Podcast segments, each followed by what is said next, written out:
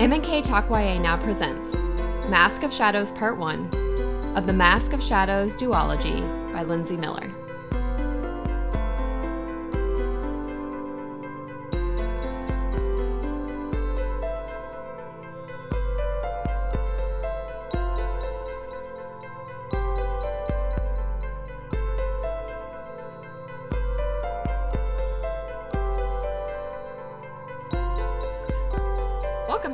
K Talk YA. I'm Marissa Snyder. And I'm Katie Bradford. And this is our Young Adult Fiction Podcast. And this week we started a new series. It is called Mask of Shadows by Linsey Miller. And there's two books in the series.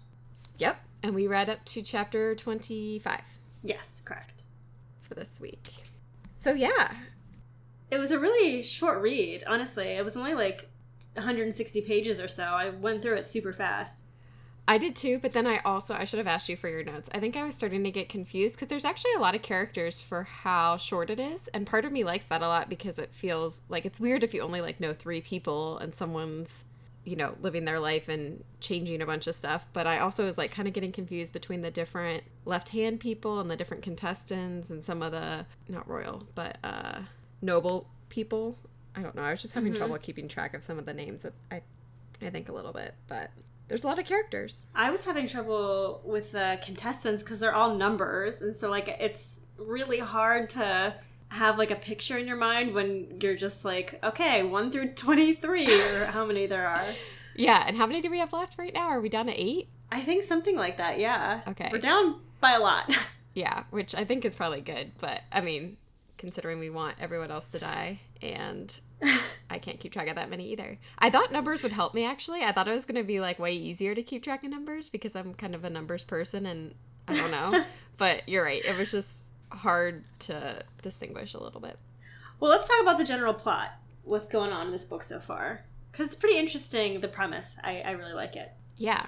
So it takes place how many years after like this revolution or whatever this Ooh, that is a good question. Because one of the things I kind of like about it is I feel like so many YA books that we read that are about the world changing are like the revolution itself. This one I feel like it's it's still recent history, like all these characters have been through it, but it's also like we're establishing the new normal right now. Does that make sense? Yeah, like the revolution already passed, kind Yep. of. Yep.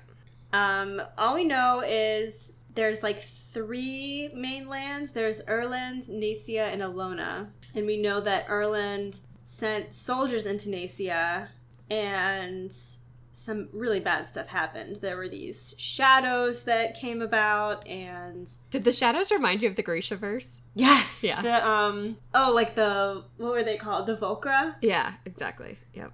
Yes, yes, yes. Yeah, and we just know that these sol- these shadow soldiers um like flayed people alive and our our MC is one of the only people who survived. Like all of Nacia was destroyed. Yeah, and it sounds like they they were like the shadowy not souls because that implies something more meaningful but like uh, they were looking for bodies they were like the part of people that was left over and they're looking for bodies and they're like flaying people Yeah. trying to get their skin or something which sounds terrible Horrifying.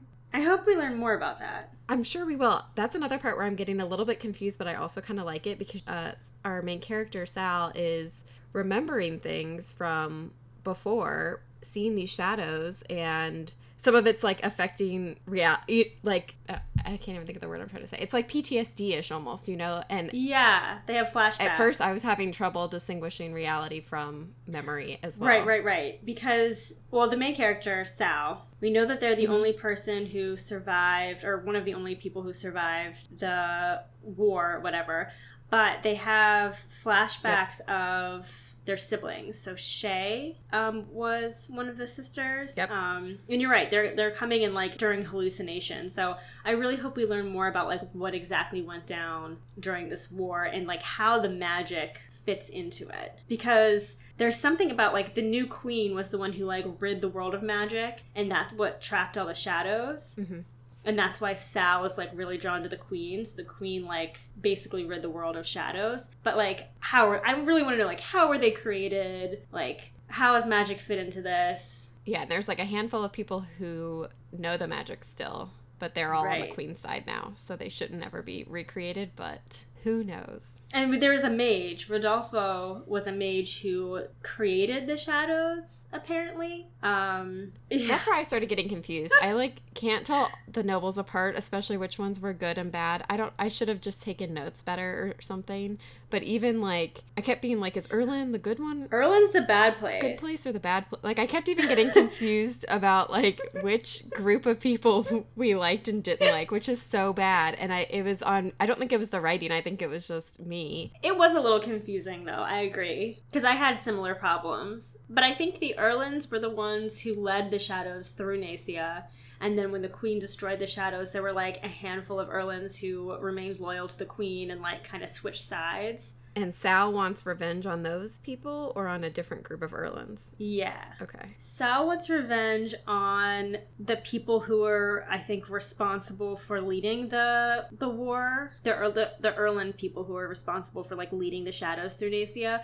So Horatio del Steve and Jean de Pau are the two people who Sal wants revenge against. Okay, so then there's Elise, who is Sal's tutor for part of this, who they also stole from Oh right. at the beginning. And I was confused. So, so Elise is an Erland, but not necessarily related to the bad Erlands. I think she was the daughter of one of the Erlins who like switched sides and um, sided with the queen. Okay. And and then we have the left hand who I love this idea. Yeah, I, li- I like how they're all named after jewels too, and like represented by the rings on the queen's Mhm. actual left hand or whatever. I think that's kind of a cool analogy. So there's Ruby, who is the only man, and he I don't really have a lot to say about him. he has like a secret thing going on with um that other Lady The Isadora. pharmacist or whatever. Yeah, the not the physician. pharmacist. yeah, physician. I don't. I like I said, I'm I am so bad. I am having trouble keeping track of all the characters. So, and is Ruby the one who was teaching the swords, or who is that? Ruby was the one teaching like etiquette. But what about in the first round? Oh, in the first round, uh, wasn't that Amethyst? Oh, maybe. So she's like super skilled fighter. So is Emerald. Emerald and Amethyst are the other two left hands. And I mean, they're all assassins. they're all just like super badass. Yeah. yeah. they're all assassins and they're leading the auditioners through these set of trials essentially to like see who's going to be the next left hand, the the open position which is Opal. So that's kind of like the setup. Yeah, and let's talk about the competition for just a second. Yeah. Because so there's 23 people. They're all, like we said, referred to by their number, not their name anymore. So we're trying to gather some intel about their background based on things we're observing or whatever. But they're basically fighting to the death. Just the last remaining person Contestant. becomes Opal. But the cool, the interesting thing about it is since they're auditioning to be assassins, they have to kill all their competition, but they cannot be caught doing it. And if they're caught killing, Yeah. or if they endanger someone else in the process, they're immediately disqualified. So that puts like a really interesting spin on things because there was like Yeah. a couple moments where Sal was like at breakfast or was like walking down corridors and I was like, "Oh my god, I'd be so nervous like someone's going to jump out and kill me." But then I kept remembering like if anyone is around you, no one's going to kill you because you cannot be seen doing it.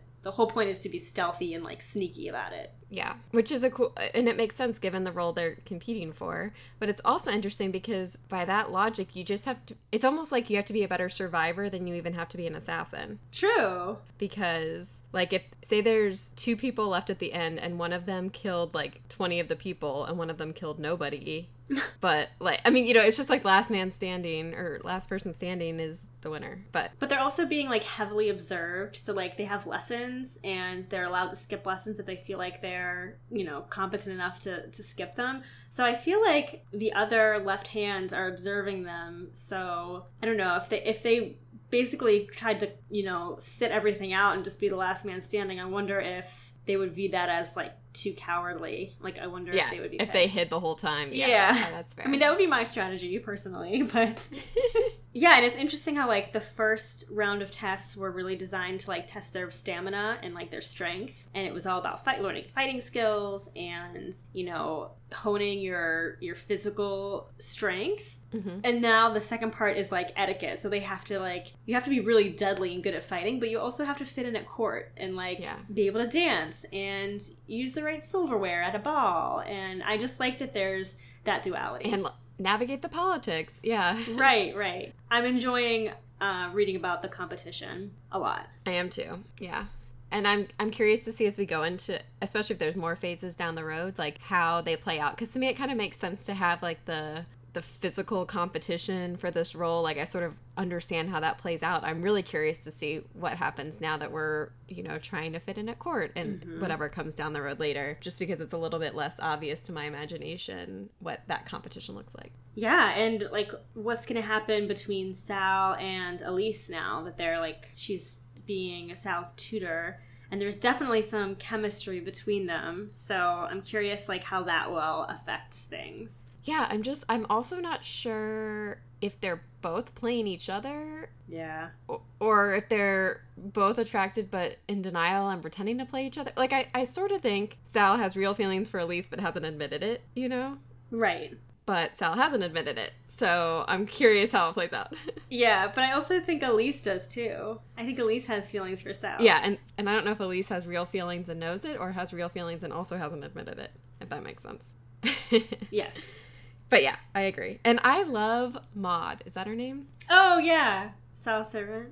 She's like my favorite character so far. She really is great. I'm excited to see how that kind of alliance plays out going forward. So that's Sal's servant. I think she was referred to as the servant once and said, "No, I'm actually something else. I forget the title." But essentially, her servant, as assistant, Oh. who she's responsible for getting clothing and preparing baths and fixing food and cleaning the room and that kind of stuff. So, and hmm Maud raises up in society if Sal wins. So there's some incentive there. Right. But yeah, I don't know. Anyways, But Sal doesn't trust her really. I think there's there was so much mistrust at the beginning. Like I love how Sal kept Sal doesn't trust anybody. like sh- oh no, and for good reason too. But I like when they took the um the mice Oh yeah. and what and they were like feeding the mice food before they would eat it because they were convinced that they were gonna get poisoned by pretty much everyone. well, it was also interesting because that was something that Sal said they didn't know much about was poisoning, right? So I feel like that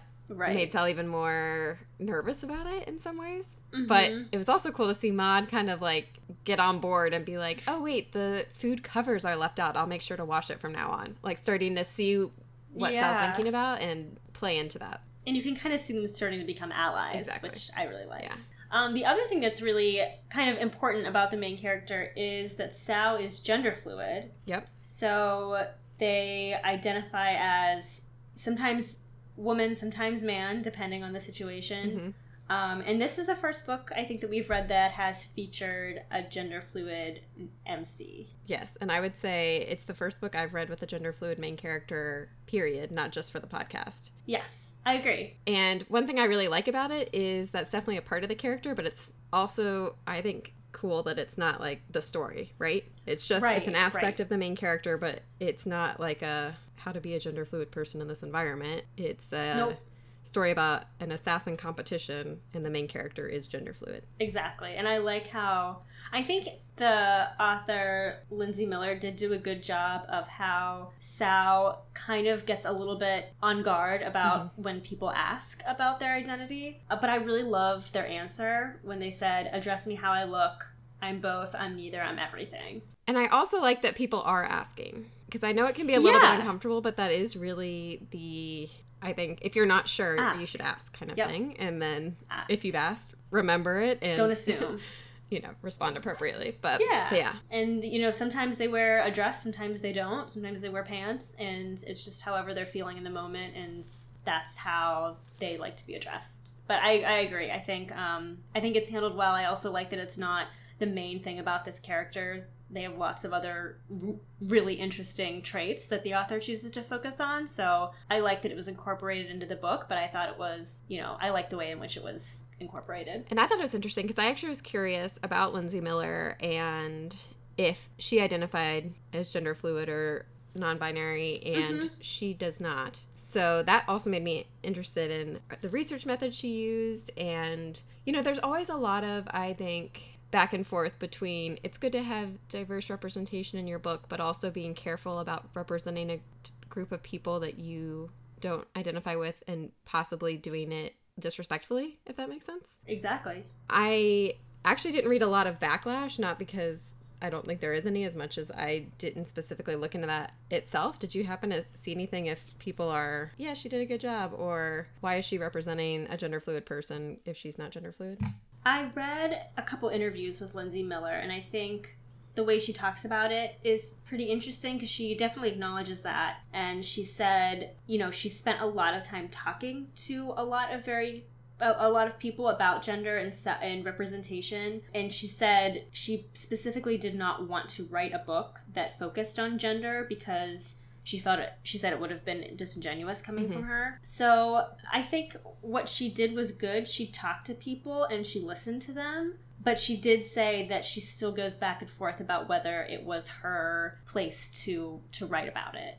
And i always have torn feelings about that and not just in this particular instance but i also i was at like this author event the other day and it was i think a white person was talking about a story they wanted to write from a Vietnamese American perspective, but feeling like it wasn't mm. their story to tell. And, you know, it's always like kind of this mm-hmm. interesting, like, what stories are yours to tell and which ones aren't, and how do you do it respectfully if it's, you know, not something that you personally experience, but also I think being an author and having that creative outlet is good, but how do you do it justice and mm-hmm. represent it well? And, and, like, I think there's a lot to yeah. that question. So I think you're right. And especially just like what it means to be an ally, yeah. right? So if you're positioning yourself as an ally, when should you stand up and speak and when should you sit down and listen you know exactly Yep, I think that's a beautiful way to put it, actually. So, yeah, I think that's at the heart of a lot of questions. It also, interestingly enough, we're talking about this the week that Taylor Swift's music video I know. Out, Calm Down, which I think raises a lot of good points. Like, she included so many celebrities in that video. Many of you might identify as queer,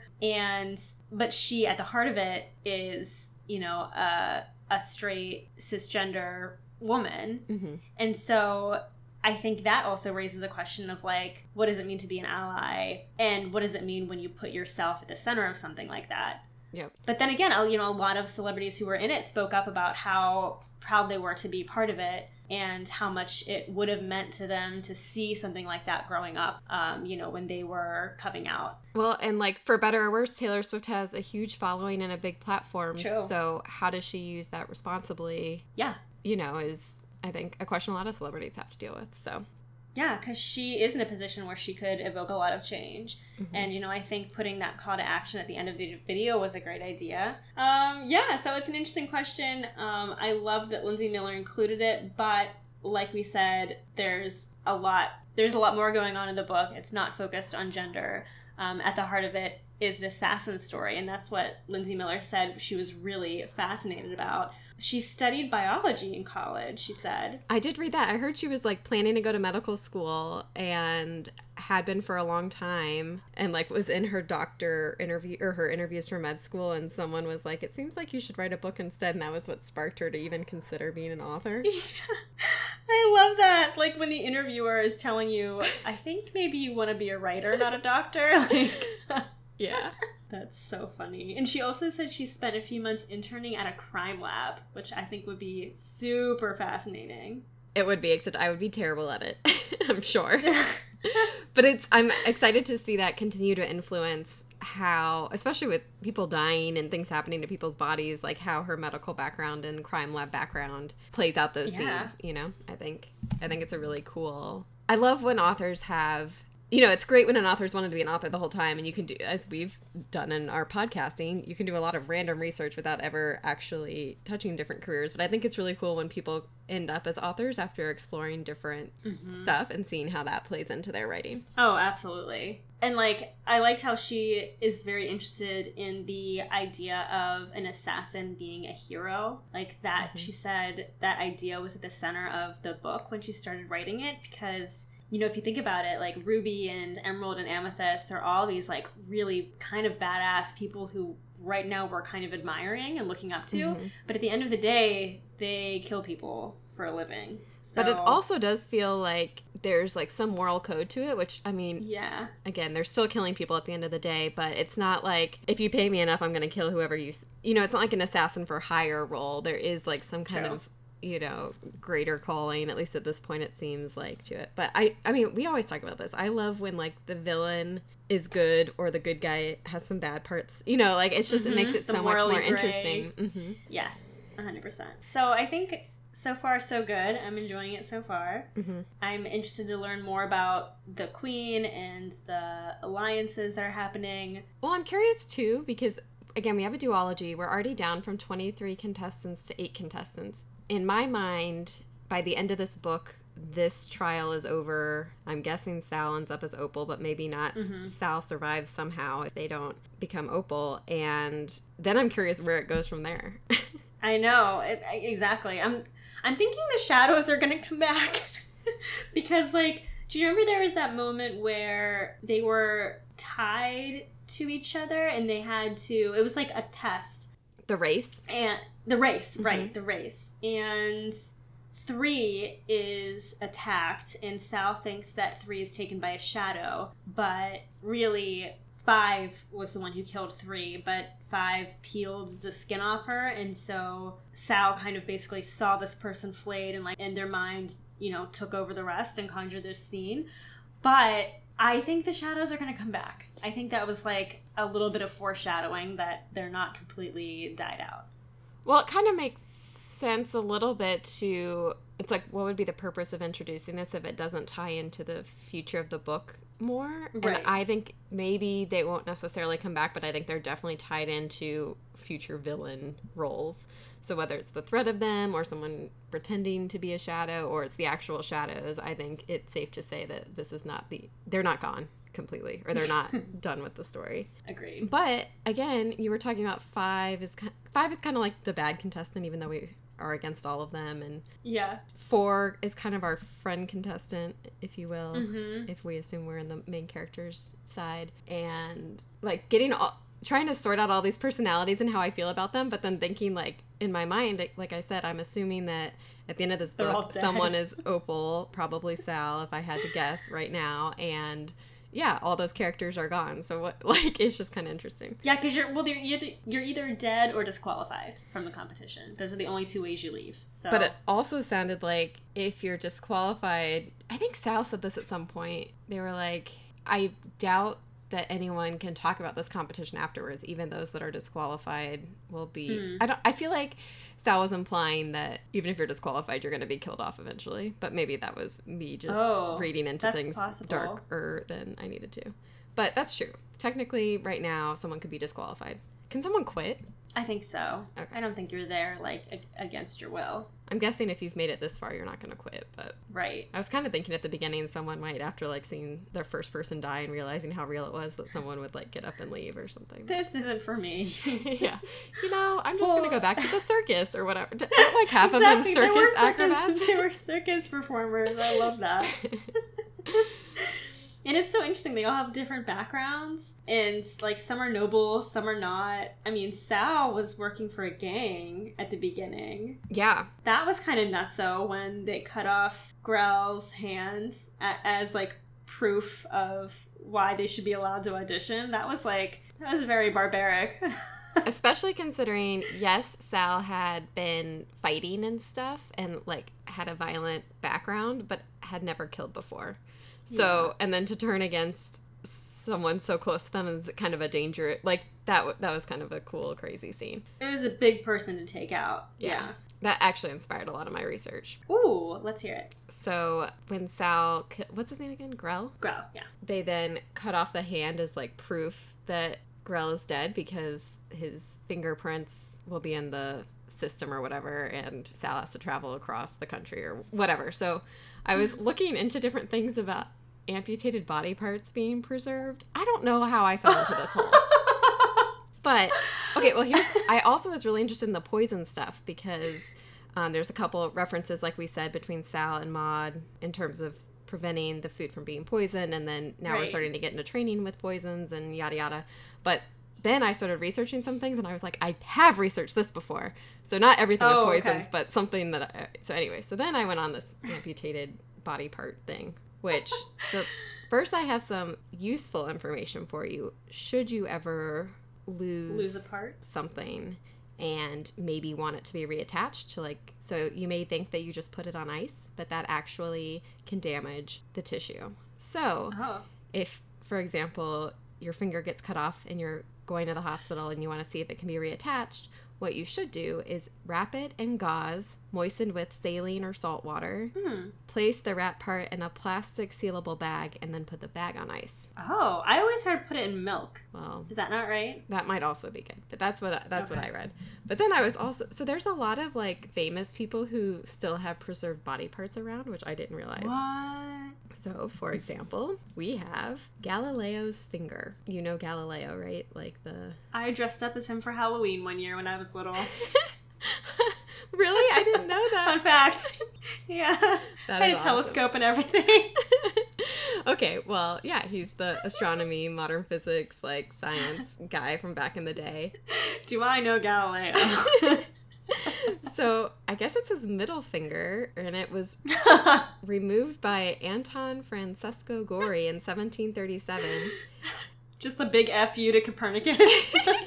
it's on display at the Museo de Storia del Scienza in Italy to this day. That's so cool. I would love to see that. How could they prove it was his though? I don't know for I- sure yeah. for most of this stuff, especially because Okay. supposedly this finger was cut off like 90 years after his death. Whoa. So, and why was it removed? I Just as like a That's memento. part I didn't get.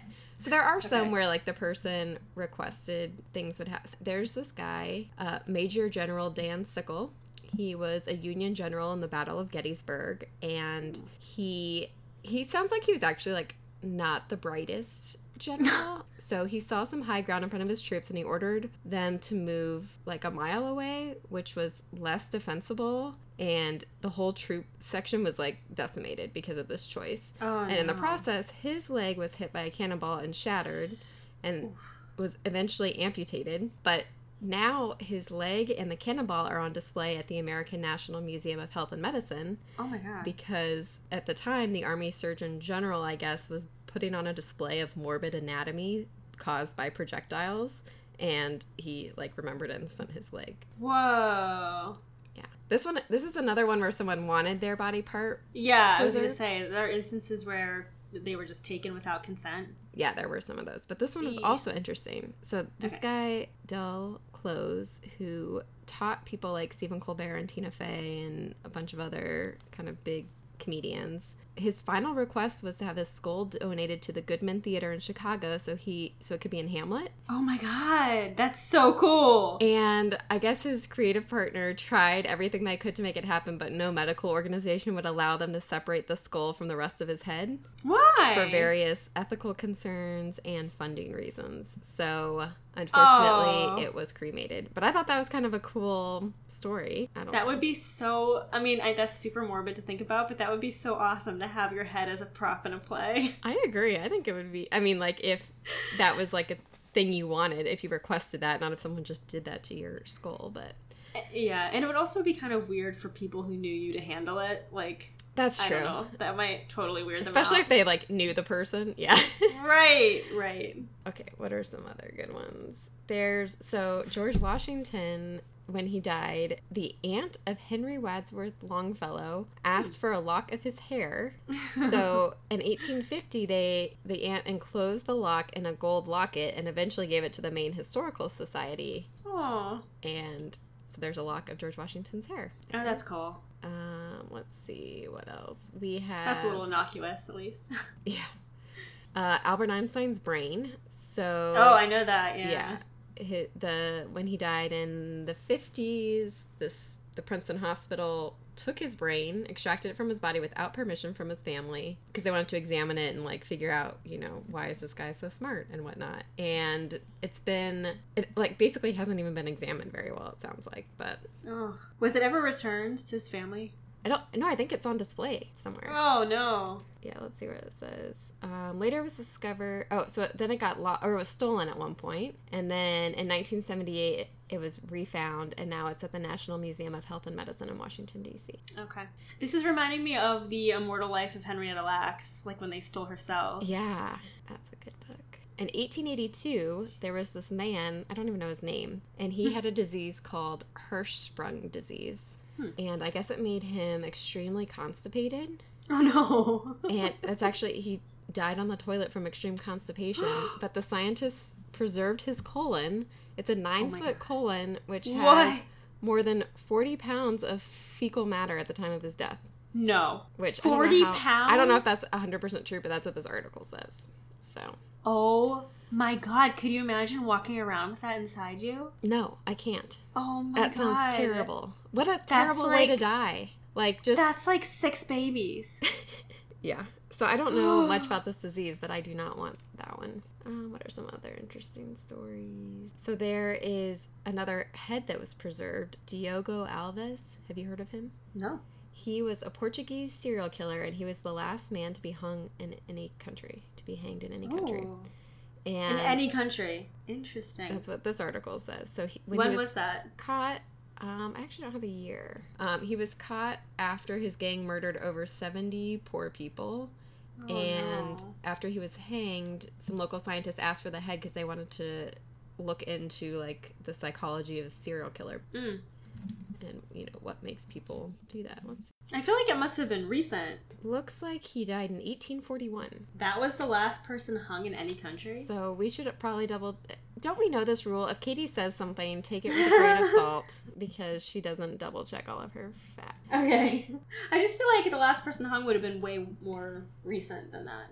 So Like legally hung as execution. But I think they did get rid of it relatively. This just says one to one of whom the last subjects of the death penalty in Portugal was applied, but I don't know Hmm. about the last hanging in any country on this article. Okay. So take that with a grain of salt, people. But if it's a trivia question and you have no better guesses, I'd say put it down. That's wrong. That's what I'm going to leave it. Okay. I'm Googling it right now just because I'm interested. 1936 was the United States last person hung. so not any country, but I think still in Portugal. Okay. How's that sound? A much more civilized country. yeah, that was kind of some of my fun. That was so facts interesting. about body parts and preservation. and being preserved. Um, I was a little nervous when you started talking about poisons because I researched poisons this week. Okay, and I good. know we've talked about it already. well, we've only talked about some things, so it's totally there's lots about poisons we could talk about. But I like researched the exact same. I was like reading. I was like, I've read this article for Oh, no. our podcast before. Anyways, tell me what you learned. Well, I specifically researched poisonous plants. Okay. Just because, yeah, Sal was like very concerned about being poisoned, and Emerald's teaching them about poisons now, so it features heavily in the book. And we did go to the garden for the poisons right now, right? True, yes. Um, okay, have you ever heard of mad honey? No, but I don't like the sound of it. so, there are certain types of rhododendron flowers that have a nectar that contains a natural neurotoxin called gray grayanotoxin. Grayanotoxin. Oh, of course, grayanotoxin. Grayanotoxin.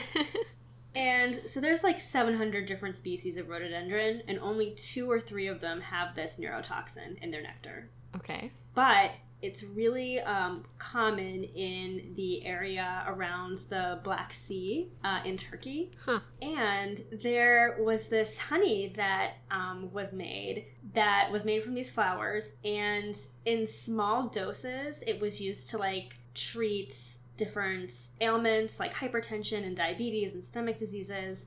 And in the 19, in the 1700s, actually, people traded this honey to Europe, where they would mix the honey into tea to give or or mix into alcohol so that people could get high essentially. But if it's taken in large doses, it can bring on lightheadedness, nausea, and severe hallucinations. Okay. Um, it can also slow the heart rate considerably, considerably, and cause numbness and blurred vision and seizures. Is it actually good in small doses, or people just used it in small doses back in the day to treat stuff? Um, I think. Well, I mean, I think it's like any kind of natural Okay. Yeah. um, substance. Like I think, yeah, in small doses, it's probably fine. But back during the first century BCE, there was an invasion uh, into Turkey led by Roman soldiers, and when Turkey was invaded, the people were super smart, and so they put out chunks of this honeycomb Oh, okay. um, along the path. They like lined the path that their invaders were traveling with honeycomb, and so the Roman soldiers picked up this honeycomb and they were like, "Whoa, look at this, hot free honey!" and they mixed it into their drinks. And essentially, the Turkish people won that battle because all of the Roman all of the Roman soldiers like were decimated because they all were suffering suffering these really severe hallucinations. They were like incredibly weakened before the battle, and the um, Turkish people emerged victorious. So I thought that was kind That of is interesting. that's really cool and smart of the Turkish people, but also, hey, Roman So people, if you're invading someone, don't think they're gonna leave you gifts behind. Like what? exactly like offerings of honey as you're invading our country. Like, come on. Oh man. So I thought that was kind of interesting. And there's other cases of, you know, people using plant toxins as weapons. Okay, this is interesting. So there is a tree that's called the suicide tree. Okay, that doesn't sound good. No. In the Indian state of Kerala, it is thought to be responsible for around 50 deaths a year. Whoa. Yeah. The interesting thing about this tree about this tree is that um, it was used in the past as as part of trials. So basically, it was kind of like the thing where if you were accused of something, you would be given this poison, and if you survived, you were innocent. But if you died, you were guilty, but also dead, and no one really survived. So Sounds like a witch trial. this happened in uh, Madagascar. Okay. Um, and it's estimated that around 3,000 people a year died in these trials, wow. and it was finally abolished in 1861. That's crazy. So what is the what does it do to you? Um, so the seed of the fruit is really, really poisonous, and it uh, disrupts the heart's rhythm. This is why I would never survive in the wild because I would not be able to keep track like which parts of which plants are safe to eat and which ones would definitely kill you. Well, that they say that Abraham Lincoln's mother may have died by accident as a result of drinking milk that was tainted with toxins from the white snake root plant. So who tainted it? Just like when the milk was produced? I think it just happened. Yeah, it just happened by accident. Like the cows ate this plant, and then it was secreted into their milk, and um, she died of what was termed milk sickness. Ooh. Yeah, That is interesting to think about like because we eat and drink and intake so much stuff that's gone through like some other animal yeah. and stuff may not affect them but could affect us and yeah. Ooh. Did you see pictures of these plants? Like do they look poisonous? No, a lot of them don't. A lot of them look like pretty uh, innocuous, actually. Like they look. Well, actually, okay. So one of them is, um, so you know the castor bean plant that produces castor oil. I mean, I know what castor oil So is. it's like a vegetable oil. Yeah. I don't know what the plant looks Yeah. like. Yeah. So the seeds are a source of one of the most powerful plant toxins on earth. It's called ricin. It's more potent than cyanide What? or any or any snake venom. Is there any risk of something happening in our castor oil? No, because it can only the toxin can only affect you if it's inhaled or injected. Interesting. That's also so interesting about the human body, how different things it's like touch or consumption or intravenously or inhalation. Yeah. Mm-hmm. What's interesting though is if you somehow come in contact with this plant, the symptoms begin usually longer it usually takes longer than a day or two for symptoms to occur so sometimes it can take as long as five days for a victim to die because it's like the symptoms just take a while to develop but once they do So it's hard to know that's what. Yeah. uh, yeah, it's hard to know that's what caused it. But once they do, you usually have um, kidney failure, internal bleeding, severe abdominal cramp, abdominal cramps, and vomiting. But interestingly enough, this uh, toxin was developed as a biological weapon in World War One and cold and during the Cold War. Huh. So um, it it was it was like essentially weaponized. Well, it sounds like a good weapon, I guess. Yeah, but terrifying. Yeah. I guess. Oh, this Not is on me, please. it, it also says that most recently, um, ricin was used by the by Soviet secret agents to murder um, a dissident, a Bulgarian dissident, Georgy Markov, and they used a poisoned umbrella tip. A poison umbrella? Uh huh. A poisoned umbrella tip. oh my goodness. There's just there's so there's so many like There's one. This is kind of interesting. There's a um. Can't drink milk. Can't stand by people with umbrellas. Good thing I'm out in Arizona. Suspicious of anyone with an umbrella. There's um a rose. There's a type of flower um that is called an Italian ass killer. because it it um creates a combination of cardiac and gastrointestinal symptoms. It's oleander is the is the plant. It's a type of oleander. Do you watch Riverdale? Whoa. I have seen episodes of Riverdale. I watched the first ep- first whole season. I just finished season three, and I was like at a point where I was like, I don't even want to watch this anymore, but I just have to see what happens. But there is some poisoning with oleander in it. That's all I'm gonna say. Really? Oh. I think that's also why I was wanted to research poisons because I was like watching this show where this there's a lot of people being poisoned. But They said that just 3.5 ounces would be enough to kill a fully grown horse. wow, Yeah, that's how deadly it is. So yeah, that was just um, some of my research on toxic plants and why you should avoid them. sometimes I think about like how many different ways it is that someone could kill me, and I'm like, it's like if someone wanted me dead, I feel like it'd be really easy. well, I would just think like think how paranoid you would be if you were in Sal's position. Like, Yeah. no one is safe. People are given the green light to kill you any which way they can. You've seen these horrific deaths so far. I would be peeing my pants. You have no allies and no friends here. I'm really curious to see if we Yeah. see was it Rudy or what was Sal's friend's name from before or partners? Oh, Wrath. Wrath. Yeah, that's right. Ruby is the yeah. Um, I'm curious to see if Wrath comes back into the story at all later. Me too. I kind of hope. I kind of hope he does. Yeah. Anyways, Anyways, no wonder Sal is not sleeping, and even even when the rules say things like you know you can't kill anybody tonight or until tomorrow after breakfast or something, I'd Mhm. still be paranoid. oh my god, me too. And and how are you? And they're not sleeping either. Like Sal can't sleep because you know someone's gonna break into their house and try and kill them. So not only are you doing this, you're doing this intensely sleep deprived. Yeah, it's a good thing they got the one night where Sal did sleep. But yeah, I can't even Mhm. imagine like the physical strain and the emotional strain and the like, yeah.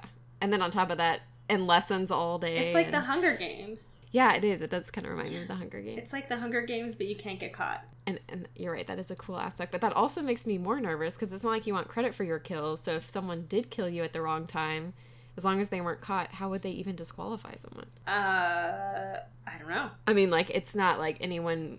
I mean, no one should hopefully want to break the rules just in case anything. Like, they don't want to be disqualified, but it still makes me nervous. Like, I don't know. It seems like that people have to have a certain amount of honor, right, to make it through. I- Yeah, don't and I think- it's it's like the whole question of like, can an assassin be honorable? I think that's what they want. Like, I think Ruby, Yeah. Emerald, and Amethyst are looking for someone, again, who, like, they could trust down the road. Oh, I'd want to win just so I could work with all of them. I know. Well, I'd want to win just so I wouldn't be dead. And that. as soon as I said that, I was like, that's not the number one reason I'd There, want to win. there's already some good incentive there. but it's also interesting because it is all volunteers. It's not like they're taking criminals or kids who didn't have any say in it, like in the Hunger Games or whatever, Right. and saying fight to the death. Agreed. That makes it much more tolerable. But still, yeah, there's still 22 people who will be dead at the Still end of this or whatever. Yeah. so should we keep reading and see what happens? Yeah, I'm excited. And again, it's only a duology, so you know I, they always go pretty quick. I think so. It'll be Mhm. as soon as we're used to all these characters, especially if half of them die. Um, we'll be on to the next one. And hopefully get new ones, new characters. Yeah. Cool. Um, do you have a joke for me? I do. So my dad was in town this week for, and I saw him for Father's Day. Oh, happy Father's Day. Yeah, and he gave me a couple of jokes. So these are Perfect. dad jokes from my dad. He didn't make them up, actual but he whatever. Okay. So this one's a grammar joke. A, Oh, I love grammar. a colon can completely change the meaning of a sentence. For example, Jane ate her friend's lunch. Jane ate her friend's colon. yep. Isn't that dumb? then the 40 pound colon. yeah, and that's what also made me think of it. And then there's one more for you. Where did Okay. Noah keep his bees? Oh, in his hive? In the archives. Oh, I was close. That's good. Anyways, those are some dad jokes for you. And we don't have to do anything because we're partway through a book, right? I'm always, I feel like there's always those checklists, but we need to figure out how to balance it better when we're at this stage, maybe. But All we have to do is keep reading, which is great. Finish the book for next week. or send us some dad jokes or tell us how you preserved a body part or whatever. Oh, wait, no, this is If you came in contact with a poisonous plant. What? I forgot. Oh, we forgot to mention. What?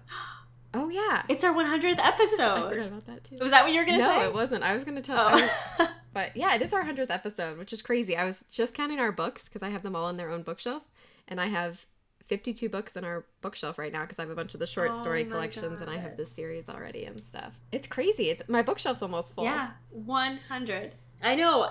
Oh, I know. And it was like hard going through the podcast to like count actual full length episodes where we discuss books because we have like, you know, a bunch of other episodes posted too. So it took me so long to go through it and like figure out when our 100th actual episode would be. But yay, happy 100th episode. Happy 100th episode to you. We still haven't figured out what we're going to do to celebrate, but we'll let you know. Okay, so this is what I was gonna say when I was like, oh yeah, I just remembered. I guess if you have something amputated in a lot of places or removed from your body, whether it's an amputation or something else, there's like sometimes you can keep it and sometimes you can't. oh, did you get did you get to keep something? No, I did. I so I'm really mad. This isn't even a body part, but I had uh, I was in a cast on my arm. It was like so I broke my arm right below the shoulder, kind of the humerus bone. But my cast went from like inside my elbow to inside my wrist. I could like bend all of my everything. It was just like a really heavy cast and it like held the weight in place. Mm-hmm. And I really wanted to keep it. It was purple and sparkly and I didn't let anybody sign it or anything. I'm just a weirdo and I'm like borderline hoarder probably. But my mom went I want to look like I have no friends. my mom wouldn't let me keep it, but when they cut it off me, they were like, "It's the cleanest cast we've ever seen." And then I came home and I found out my dad had a cast from when he was a kid still, and I was so mad that my dad hadn't taken me to get my cast off. But yeah, and your mom let him keep it, but she didn't let you keep yours. well, probably I don't know if my mom knew that my dad still had the cast. it's probably my grandma's fault, to be honest. I would want to keep something if it got removed. But yeah, so I guess as long as as long as you're it doesn't have some kind of disease like a virus or a bacteria, then usually Mm. you're allowed to keep things. So I guess there was some guy who this man served his friends tacos made from the flesh of his own amputated leg. Oh my god, that's revolting. Yeah, and then I was reading, have you read um Calypso? David Sedaris. Oh, okay, yeah. Um, but he wrote he had I don't even remember what it was, but some kind of like lump that was removed from some part on his body, and he wanted to feed it to, or it wasn't even his body, or no, it was his oh, body. I remember hearing about this. He wanted to feed it to what, like an alligator or turtle, something? yeah, like a snapping Turtle. turtle. But the turtle was dead when he finally brought it over or whatever. But it was, I, I think that's That's totally something I would do. I just went on these weird tangents. Well, yeah, and now I'm like, why didn't I think to ask for my gallbladder or something? Gallbladder, I was gonna say, yeah. or my pancreatic could've kept in a little jar Yeah. on your shelf, on your bookshelf. Knowing like me, I'd like knock it over and yeah, and, and Toby would eat it. I don't know, something bad would happen. So it's probably good that I can't. But if you if you got to keep something from a surgery, I want to hear your story. So Me too. I wish I had gotten to keep my wisdom teeth, but I think they were like shattered when they took them out. ooh, that sounds like it wasn't good. No, they were really in there. I do have a bunch of my baby teeth still. I like had this plan to keep them from the tooth fairy and give them all at once to get more money at one time. I don't know why I thought that was a good idea, but instead I just have them all in a jar somewhere. I have mine too, and it's really disturbing. like it looks like something out of Daughter and Smoke and Bone. Yeah, it's Okay, we're creepy. piles of teeth. if you have other creepy stories to share with us, um, you can email us at mnktalkya at gmail.com or you can follow us on Instagram and Facebook at mnktalkya. Bye bookworms. Go get a library card.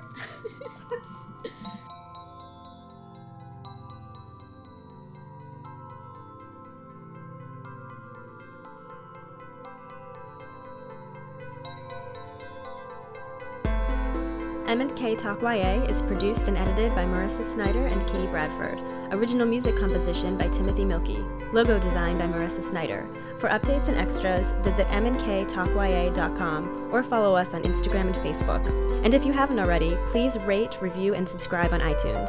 We would like to thank James Tobias, Chad Snyder, Meredith Kelfie, and Michael Howard for all of their support. Thanks for listening, and see you next time.